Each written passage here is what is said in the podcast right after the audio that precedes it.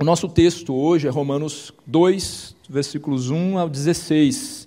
Para você que nos visita, nós iniciamos uma exposição em, na carta aos Romanos, escrita pelo apóstolo Paulo, e vamos até o final dessa carta, capítulo 16, no decorrer dos domingos aí, e chegamos no capítulo 2, os primeiros 16 versículos. Mas antes da gente chegar aqui nesse texto, no texto de hoje, é importante recapitular o argumento de Paulo até aqui. E eu quero olhar com os irmãos, então, rapidamente. Né? Da introdução da carta, nos versos 1 a 7, nós podemos extrair uma palavra-chave. A palavra-chave é chamado. É, Paulo ele estabelece as suas credenciais com base no chamado de Deus para a sua vida e fortalece a verdade sobre o chamado que os crentes de Roma tinham e, na verdade, o chamado é, que todo cristão recebe. Então, todo cristão é chamado para ser servo de Cristo com uma missão, é chamado para uma vida de obediência a Jesus e é chamado para pertencer ao Senhor como santo em lugares estratégicos. Leia os primeiros sete versículos com atenção e você irá perceber essa ênfase. Todo cristão tem um chamado de Deus que se relaciona a quem ele é em Cristo, a sua identidade em Cristo. Esse chamado ele deve ser vivenciado com paixão, produzindo um fruto para a eternidade. É isso que a gente verifica no apóstolo Paulo, né? Uma paixão por vivenciar esse chamado que Deus eh, tinha dado a ele. E ele está ressaltando: esse chamado é para todos vocês, né? que são chamados para ser santos, irrepreensíveis, num lugar estratégico. Os versos 16 e 17, no capítulo 1, revelam que esse fruto é a salvação que procede do Deus vivo por meio da obra de Cristo na cruz.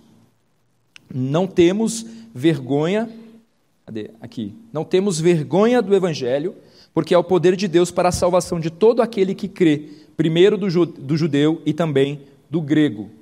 Então, para entender melhor o argumento de Paulo ao longo da carta aos Romanos, é importante a gente observar um panorama, um panorama geral dessa carta. Apenas para a gente se situar um pouco melhor onde nós estamos, agora no capítulo 2.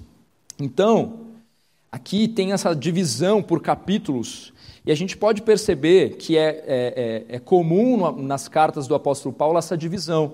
Em Romanos, os primeiros 11 capítulos, há uma ênfase doutrinária, vamos dizer assim, mais profunda, mais consistente.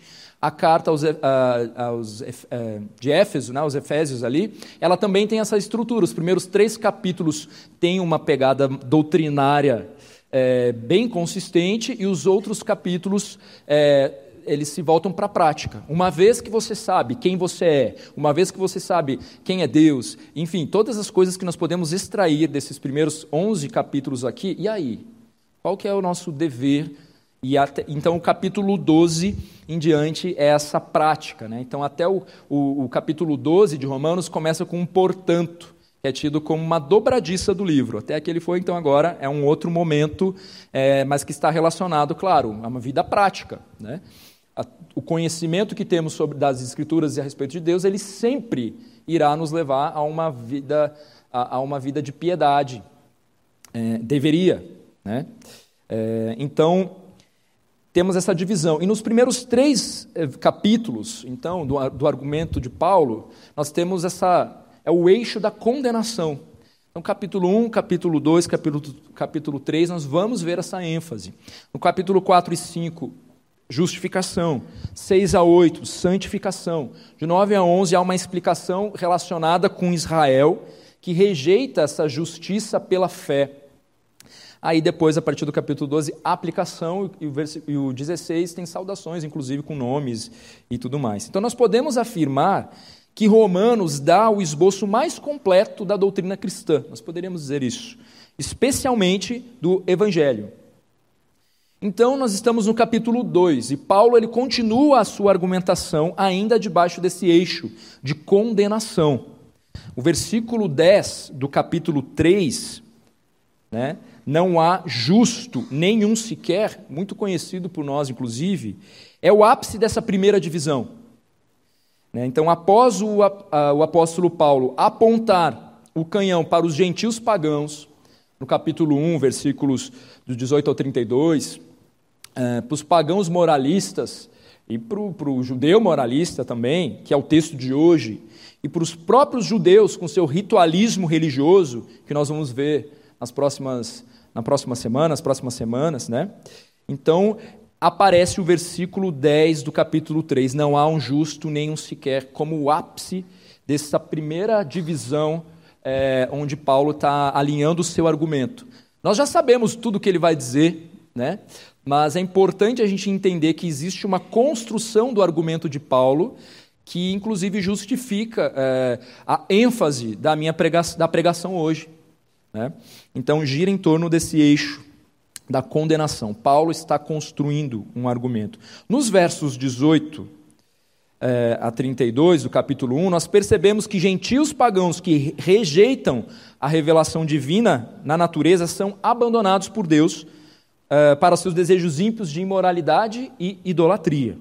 Esses versos eles nos mostram pelo menos cinco razões, e um professor meu, ele, ele muito sistemático, apontou muito bem, cinco razões do porquê o homem está debaixo da ira de Deus, com base nesses primeiros, nos, nos versículos do capítulo 1, 18 a 32. Injustiça, os homens detêm, reprimem a verdade pela injustiça, versículo 18. Indiferença, os homens ignoram os atributos de Deus claramente revelados na criação. Ignoram. Ingratidão, os homens recusam glorificar uh, e agradecer a Deus, versículo 21, primeira parte. Ignorância, os homens pervertem suas mentes, versículos 21 a 22. Então, a mente do homem se corrompeu ao ponto de não poder mais ver a glória de Deus, mentes vazias, um raciocínio obscurecido, sabiamente tolos. Então, não é uma ignorância por desconhecimento, né? é uma ignorância deliberada. E o carro-chefe, idolatria, trocam a glória do Deus eterno e incorruptível. E por isso Deus os entregou. Esse é, é nós vemos no, no, primeiro capítulo três vezes mencionando: Deus os entregou, e Deus os entregou, Deus os entregou.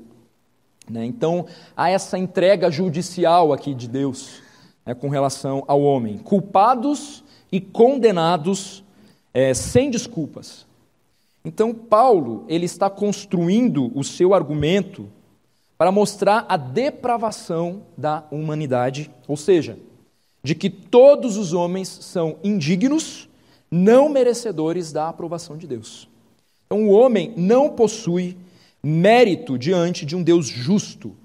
E tal depravação ela é total, porque ela afeta todos os aspectos do ser humano e cada membro da raça humana. Então, Paulo está construindo o seu argumento, é, tentando provar por A mais B de que não há um justo sequer. Então, ele aponta para o gentil pagão, ele aponta para o moralista, seja ele judeu ou não, e ele aponta especificamente para, os judeus. Ou seja, é, não há um justo sequer. E agora? Esse cenário é um cenário sombrio. A ira de Deus ela se revela no Evangelho para que o homem se veja como perdido e possa ser achado.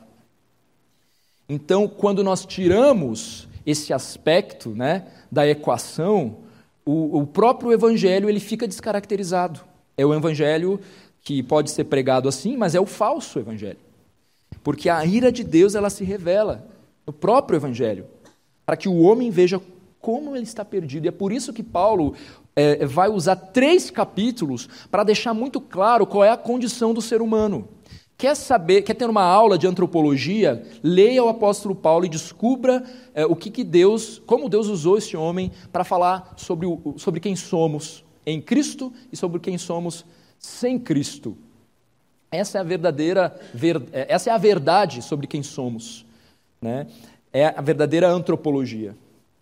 Então, a salvação em Cristo é, por intermédio da obra na, da, na cruz, implica nessa ira de Deus sendo despejada inteiramente sobre Jesus Cristo naquela cruz. Então, o castigo estava sobre ele. E por meio da fé nós somos salvos e somos justificados. Paulo, ele chegará nesse ponto. Essa é a resposta. Mas ele faz questão de primeiro mostrar aos leitores um dos princípios básicos do evangelho vocês estão doentes. Essa doença é o pecado, e no caso aqui, manifesto numa autoglorificação, que culmina em destruição, no capítulo 1, e manifesto ainda por uma religiosidade ritualística, sem piedade, quando ele olha para os judeus e para os moralistas, seja ele quem for. Então vamos ler Romanos capítulo 2, verso 1 a 16, onde Paulo condena a hipocrisia.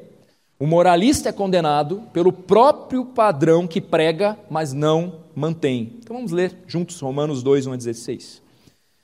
Diz assim a palavra do nosso Deus: Portanto, és indesculpável, ó homem, quando julgas quem quer que sejas, porque no que julgas a outro, a ti mesmo te condenas pois praticas as próprias coisas que condenas. Bem sabemos que o juízo de Deus é segundo a verdade contra os que praticam tais coisas. Tu, ó homem, que condenas os que praticam tais coisas e fazes as mesmas, pensas que te livrarás do juízo de Deus? Ou desprezas a riqueza da sua bondade e tolerância e longanimidade, ignorando que a bondade de Deus é que te conduz ao arrependimento? Mas segundo a tua dureza e coração impenitente, acumulas contra ti mesmo ira para o dia da ira e da revelação do justo juízo de Deus, que retribuirá a cada um segundo o seu procedimento. A vida eterna aos que, perseverando em fazer o bem, procuram glória, honra e incorruptibilidade, mas ira e indignação aos facciosos, que desobedecem à verdade e obedecem à injustiça. Tribulação e angústia virão sobre a alma de qualquer homem que faz o mal, ao judeu primeiro e também ao grego. Glória, porém, e honra e paz a todo aquele que pratica o bem, ao judeu primeiro e também ao grego.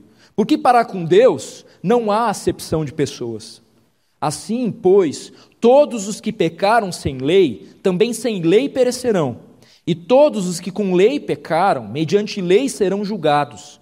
Porque os simples ouvidores da lei não são justos diante de Deus, mas os que praticam a lei hão de ser justificados.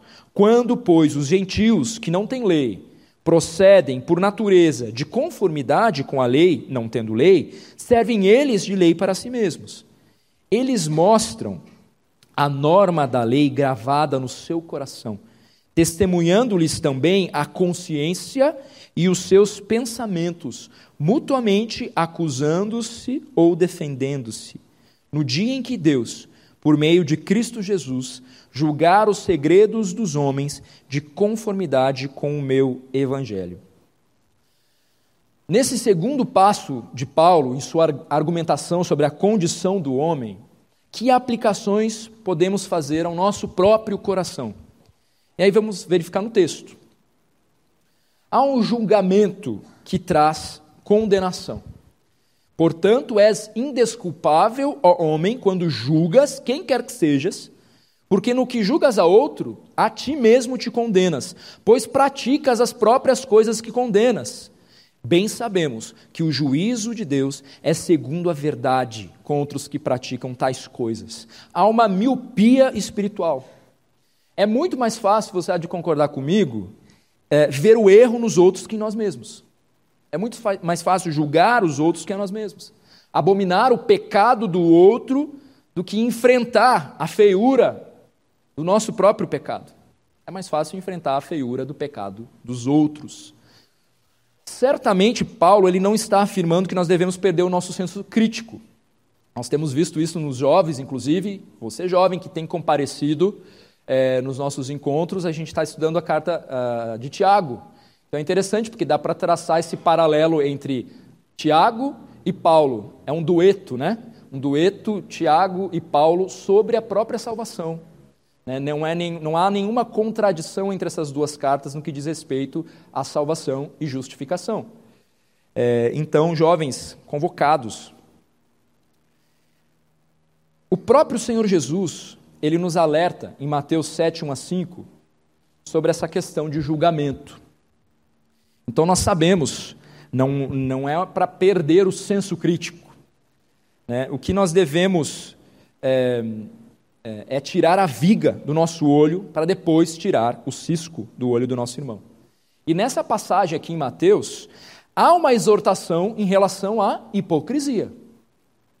Mas uma vez limpos, há um julgamento que se faz necessário. Então, muitos textos bíblicos alertam sobre essa necessidade de julgar. Nós devemos julgar né? pecados obstinados, é, litígios entre irmãos. Por que, que vocês vão lá fora? Não tem ninguém sábio entre vocês capaz de julgar as demandas de vocês? Vocês precisam recorrer a, a, a outras fontes de julgamento? Então, nós somos convocados a julgar, discernir né, o litígio entre, entre irmãos, o que é dito pelos pregadores, nós somos convocados também a julgar, a discernir e a confrontar aquilo que não é de acordo com a palavra de Deus, pelos meios legítimos, obviamente. Mas tudo isso, convocados a julgar pecados obstinados, litígios entre, irmão, entre irmãos, o que é dito pelos pregadores, sim, mas isso depois de abandonar o próprio pecado. Depois de abandonar o próprio pecado. O, ju, o julgamento moralista, que não leva em conta o próprio pecado, ele nos coloca na posição de Deus. E Deus, ele é o único juiz. O juízo de Deus é segundo a verdade, versículo 2. O Senhor é justo, Diferente de nós, a ira do Senhor também é justa. Ele é justo, o seu juízo é justo, porque ele tem a, a, a, a ele não foi contaminado, né? a sua percepção ela não foi contaminada. A nossa foi. A nossa foi. Ter uma medida para julgar os pecados alheios e outra para julgar os próprios pecados é loucura, a ti mesmo te condenas.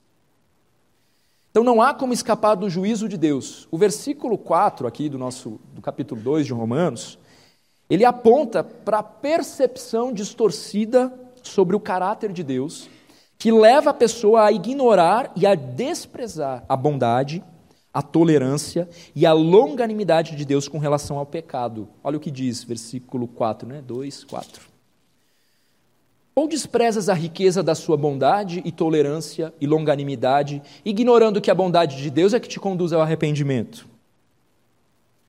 Essa bondade do Senhor deve conduzir o pecador a uma mudança de atitude diante do pecado. Ou seja, é, Paulo afirma que a bondade de Deus não deve produzir soberba espiritual e que tampouco é uma licença para pecar. Deus é bom, tolerante, longânimo, e isso deve produzir em nós arrependimento. Arrependimento que vem através da consciência do nosso pecado. A sua moralidade, desprovida de piedade, traz condenação. Eu encontrei uma frase que diz assim: ser ético sem reconhecer que Deus é a fonte de tudo o que é bom é rebelar-se contra Ele. Trapo de imundícia mesmo é a sua justiça própria. Perceba que a bondade de Deus é para dar-lhe oportunidade de arrependimento nesse contexto aqui. Desprezar esse alerta do Senhor é acumular sobre si a ira de Deus, que cairá sobre você no dia do juízo. Um justo juízo. A essa altura não há mais dúvidas, né? não restam dúvidas para quem está lendo é, Romanos, é, de que Deus é um Deus irado. Até chegar na solução que aquieta a nossa alma, que é o próprio Cristo levando o peso do nosso pecado na cruz, entender a realidade de um Deus irado é fundamental para o acolhimento do verdadeiro Evangelho. A condenação para o pagão e para o moralista procede desse Deus irado. Versos 5 e 6 segundo a tua dureza e coração impenitente, acumulas contra ti ira para o dia da ira e da revelação do justo juízo de Deus, que retribuirá a cada um segundo o seu procedimento. Endurecimento espiritual é confundir a bondade e misericórdia de Deus como uma permissão para pecar. Nós prestaremos contas de tudo o que falamos e fazemos. Há um justo juízo de Deus, verso 5, que retribuirá a cada um individualmente segundo o seu procedimento. Ou seja, Deus requer de seus filhos coerência. O padrão de Deus é absoluto. O padrão de avaliação, ele não é externo, mas interno. Não é horizontal, mas é vertical. Ele não está baseado em comparação, mas no coração. E a retribuição é clara, versículo 7. Vida eterna aos que, perseverando em fazer o bem, procuram glória, honra e incorruptibilidade. Versículo 8. Ira e indignação aos facciosos que desobedecem à verdade e obedecem à injustiça. O verso 9. Tribulação e angústia sobre a alma de qualquer homem que faz o mal. Verso 10 Glória, porém, e honra e paz a todo o que pratica, a todo aquele que pratica o bem. Primeiro ao judeu e também ao grego.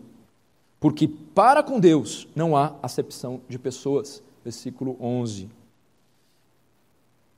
É importante destacar que Paulo não está ensinando salvação pelas obras, quando ele relaciona o julgamento de Deus ao fazer o bem e ao fazer o mal mas ele está ressaltando a imparcialidade de Deus com relação a judeus e gentios. Né, uma vez que a postura dos judeus era de superioridade, eles achavam que por ser o povo escolhido, eles estavam assegurados independentemente do modo como eles viviam. E aqui ele está assegurando que não será assim. Né? Então, essa, não há acepção de pessoas é, está relacionado a essa, a essa essa questão entre judeus e gentios. A recompensa eterna também é destinada a, a, ao judeu e ao grego. Então nós estamos vendo isso. E um texto, um episódio entre o apóstolo Pedro e Cornélio, nos serve de exemplo sobre essa não acepção. Em Atos 10, 34 a 36 diz assim: Então falou Pedro, dizendo: Reconheço por verdade que Deus não faz acepção de pessoas. Pelo contrário, em qualquer nação, aquele que o teme e faz o que é justo lhe é aceitável. Esta é a palavra que Deus enviou aos filhos de Israel, anunciando-lhes o evangelho da paz por meio de Jesus Cristo. Este é o Senhor de todos. Por sua vez, a penalidade ela é igualmente destinada ao judeu e também uh, ao gentil, ao grego. Há uma consideração importante aqui levantada por alguns comentaristas, e eu achei pertinente. Né? Se a salvação é pela fé e não pelas obras, por que os homens serão julgados pelas obras? Seria uma contradição em Paulo? E a resposta é: não, não há uma contradição. No julgamento das obras, ninguém alcança nota suficiente para passar no teste. Ninguém. E esse é o ponto. Os que praticam o bem o fazem em virtude da graça de Deus operando em seu coração. Há um outro texto bem conhecido por nós, Efésios 2, 8 a 10, que diz: Porque pela graça sois salvos mediante a fé, isto não vem de vós, é dom de Deus, não de obras para que ninguém se glorie. Pois somos feitura dele, criados em Cristo Jesus para boas obras, as quais Deus de antemão preparou para que andássemos nelas.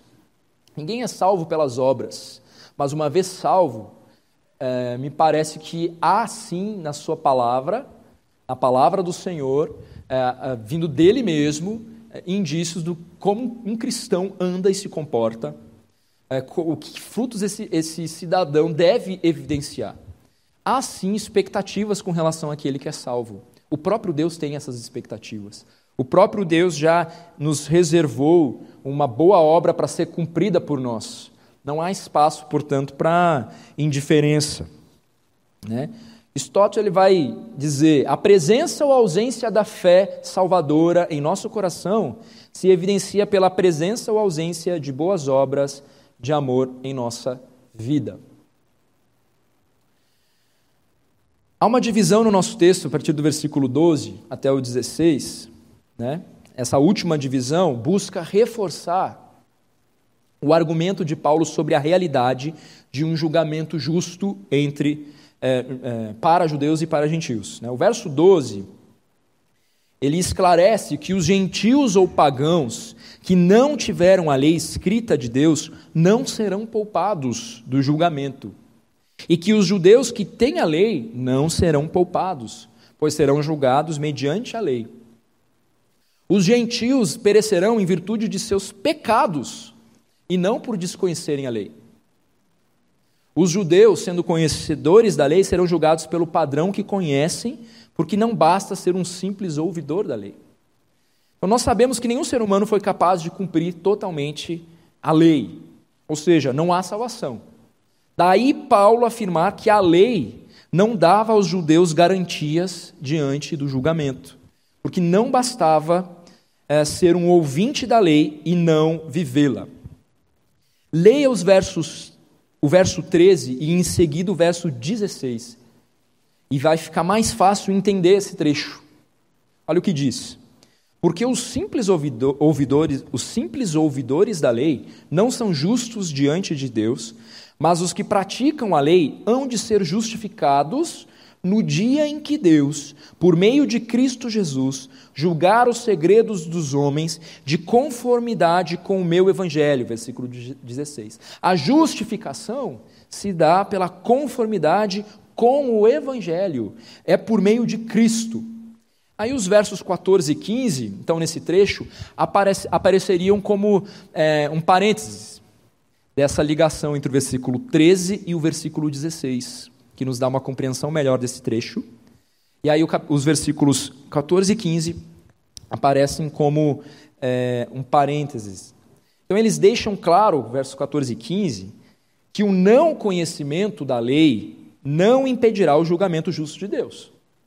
Paulo afirma que quando alguém anda em conformidade com a lei de Deus, sem a conhecê-la, acaba por servir de lei para si mesmo, porque testificam que há uma lei gravada no próprio coração, que lhes serve de testemunho à consciência e aos pensamentos, acusando e defendendo. Então, nós poderíamos dizer que trata-se de um conhecimento, entre aspas, instintivo do bem e do mal em cada coração. No coração de cada homem e de cada mulher, de todo mundo, toda a humanidade. O argumento de Paulo é que na própria natureza do homem está implantado um conhecimento inato, inerente e instintivo do que fazer e do que não fazer. É o que em teologia vai se chamar de argumento moral. É, o argumento, o chamado argumento moral, ele aponta para a existência de Deus. Preste atenção. Se Deus não existe, que base permanece para a existência do bem e do mal, do certo e do errado objetivos? Se Deus não existe, valores morais objetivos não existem. Mas todos nós sabemos que valores morais objetivos existem. O mal existe, por exemplo.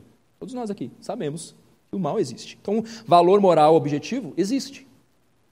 Logo, existe uma moralidade objetiva que aponta diretamente para a existência de Deus. Esse é um argumento que vários apologetas vão, vão, eh, vão eh, trabalhar nele. Procure e, e, e aqueça os motores com relação a toda essa argumentação aqui do argumento moral. Então, sempre que alguém reivindica justiça, seja quem for, ou aponta para o que é certo ou errado, por tabela está testemunhando a existência de Deus. Porque a natureza de Deus, o fato de Deus ser quem é, fornece um ponto de referência objetivo para os valores morais. Então, o fato é, Deus ele é amor, certo? Ele não tem amor, ele é amor. Nós reconhecermos o que é amor e o que não é, tem como base esse padrão é, absoluto. E é por isso que nós temos a noção do que é o amor. É por isso que qualquer um tem a noção do que é certo e do que é errado. Se nós transferirmos esse, esse, esse foco, né, tirarmos de Deus e colocarmos em qualquer outro, então se torna uma outra opinião qualquer também. E a gente perde o referencial. É o que, que faz então que um ateu é, tenha o entendimento do que, que é certo e do que, que é errado, senão esse referencial é, que ele não reconhece, externo a tudo, que é o padrão absoluto. É, C.S. Lewis, também bem conhecido por nós, na sua busca por provar que Deus não existia, ele esbarra justamente no argumento moral e se rende ao Salvador. Olha o que ele diz. O meu argumento contra Deus era que o universo me parecia demasiadamente cruel e injusto. Mas de onde foi que tirei esta ideia de justo e injusto? Um homem jamais pode afirmar que uma linha é torta se não tiver algum tipo de noção do que é uma linha reta. Assim, na minha própria tentativa de provar a inexistência de Deus, em outras palavras, que a realidade como um todo era sem sentido, descobri que eu era forçado a considerar que uma parte da realidade, ou seja, a minha ideia de justiça, estava cheia de sentido. Consequentemente, o ateísmo passou a ser demasiadamente simplista para mim. Aí ele se converte. Então, o que, que fazia ele pensar, né? o que, que era justo, o que, que era injusto? De onde vem isso? Né? Esse mundo é muito injusto, mas de onde vem esse senso? Né? O argumento moral, então, vem com tudo ali. Né? E assim, quando o homem, sem reconhecer a lei, sem conhecer a Deus, ele se comporta como se o conhecesse, isso não o justifica, mas serve como base para o condenar. Então não adianta. Né? Então a gente vê, não, mas nossa, esse o fulano de tal, ele é uma ótima pessoa, ele é maravilhoso, ele é incrível, melhor do que muito crente por aí. É, ele só falta se converter. Alguém já disse isso? Alguém já ouviu isso? Isso, meus irmãos, só serve para aumentar o juízo sobre a cabeça desse cidadão. E tendo a lei gravada no próprio coração, essa lei dada por Deus, essa noção sobre o que é o certo e o errado, despreza o seu Criador. Então isso não justifica, mas serve como base para condenar. Pois nós não estamos falando do mero comportamento, mas de corações rendidos ao Salvador. O senso do certo e do errado, do justo e do injusto em cada ser humano demonstra a lei de Deus gravada nos corações. Então, Paulo ele percebe um mundo dividido em duas classes de pessoas, gentios e judeus. Os judeus com sua lei dada diretamente por Deus, eles tinham acesso a essa lei, e os gentios sem lei escrita, mas com uma lei gravada por Deus em seus corações. Nenhum desses grupos está inocente diante de Deus. É por isso que ainda urge, né, urge a, a evangelização a povos não alcançados com o, o Evangelho. Inclusive aos, a todos os povos ditos supercivilizados. Né? A Europa está entregue às trevas, nós sabemos disso. Todos serão julgados à luz do conhecimento que receberam. Deus se revelou na criação do mundo e na consciência humana. Até aqui, capítulo 1, capítulo 2, nós vemos Deus afirmando isso. Eu me revelei na criação, eu me revelei, eu me revelo na consciência do ser humano. Por isso todo homem é indesculpável. A nossa moralidade, a nossa conduta religiosa não é capaz de gerar vida. Você e eu não somos justificados por participarmos de um culto, de uma classe dominical, por qualquer outra atividade que a gente venha dizer que é religiosa. Pelo contrário, no meu entendimento, essa exposição que nós temos à palavra, a todos os recursos que nos possibilitam conhecer ainda mais, ele serve para aumentar ainda o juízo sobre a nossa cabeça, se na prática nós nos enquadramos como hipócritas. Se na prática você está no grupo dos hipócritas e vive uma religiosidade vazia, isso todo esse conhecimento, o fato até mesmo de você estar aqui hoje, isso aumenta o juízo de Deus sobre a sua vida. Paulo está tentando alertar aqui esse grupo para esse disparate, para que eles caiam em si, para que eles percebam que a bondade, a longanimidade de Deus é uma oportunidade para eles se arrependerem e passarem a viver uma vida com sentido e que, e que glorifica o nome de Deus, uma vida que, coerente. Da mesma forma, então, a boa conduta, uma moral elevada, sem o quebrantamento diante de Cristo, também serve para aumentar o juízo. Então, a humanidade ela está condenada. Cada um de nós merece a morte por nossos pecados. A religiosidade e a boa conduta elas não são capazes de resolver o nosso problema. Essa é a linha de argumento de Paulo para que se chegue ao verdadeiro evangelho. Então, irmãos, enquanto você estiver lendo Romanos, em cada pregação, perceba né, toda essa construção do apóstolo Paulo. Ele ainda está, no capítulo 1, 2 e 3, é, preparando os alicerces com base nessa condenação, porque o verdadeiro evangelho, ele vai, ele precisa passar por essa verdade de que o homem está perdido, eu e você merecemos o inferno por causa dos nossos pecados. Sem esse entendimento, é um evangelho falso. Estamos diante de um Deus irado. E nós não podemos ficar apenas com João 3,16. Leia os versículos que se seguem no capítulo 3 é, de João, e você vai perceber que quem não crê já está condenado. Tirar da equação um Deus irado é, é conduzir pessoas para um evangelho falso. Evangelho falso não gera vida, não gera transformação. O verdadeiro evangelho confronta a nossa pecaminosidade, a nossa pequenez. Então, irmãos, que o Senhor, e essa é a minha oração, que o Senhor sonde o seu coração e faça você perceber quem você é e onde você se encontra hoje, pensando em seu relacionamento com Deus. Você é culpado por seus pecados. É isso que Paulo está argumentando aqui. Nós já sabemos a resposta. Por anos de igreja, nós já sabemos. O Senhor providenciou a solução para os nossos pecados. É, ele, ele solucionou mesmo o problema da nossa alma em Cristo, levando sobre si lá na cruz a, a ira de Deus, total ira de Deus depositada sobre ele ali.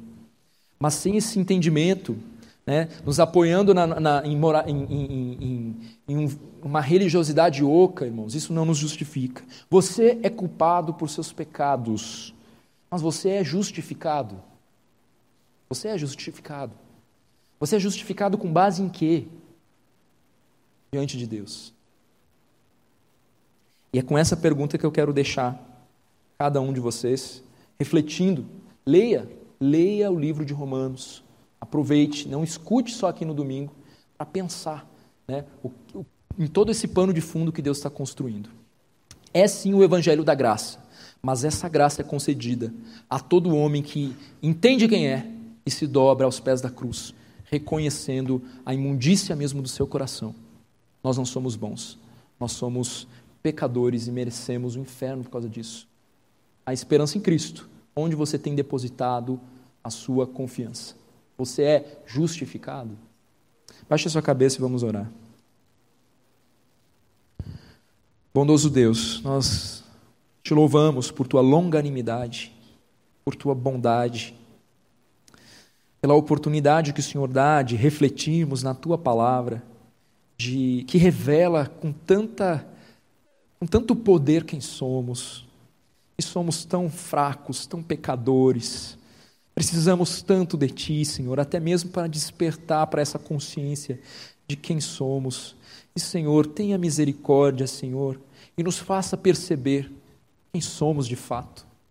Ó Deus, nos livre de uma vida religiosa e que a nossa salvação possa ser operante na dependência do Teu Santo Espírito. Ó Senhor, o Senhor é que conhece os corações aqui, o Senhor é quem sonda. Então, ó Deus, quebranta, quebranta-nos para a realidade do pecado, para a realidade de quem o Senhor é, o santo, o justo Deus e, Senhor, quando nós abrirmos a, nossa boca para proclamar o Teu Evangelho, sai o Evangelho verdadeiro. Porque Ele é o poder. O Evangelho verdadeiro é o Teu poder, Senhor. Ó oh, Senhor. Então queremos depender exclusivamente de Ti. Nos livra do mal. Nos dá esclarecimento sobre esta palavra. É o que eu te peço, Senhor, em nome de Cristo Jesus. Amém. Vamos nos colocar em pé, irmãos, por favor. Então, que a graça do Senhor Jesus, que o amor de Deus o Pai e as consolações do Santo Espírito possa estar com você hoje e eternamente. E que, ó Santo Deus, que o Senhor ministre mesmo a cada coração aqui, e inquiete aqueles que precisam ser quietados, e que o, o teu poder possa realmente tocar os corações aqui, o poder da tua palavra. E assim eu despeço a todos com a paz do Santo, do Santo Jesus. Amém. Amém, irmãos.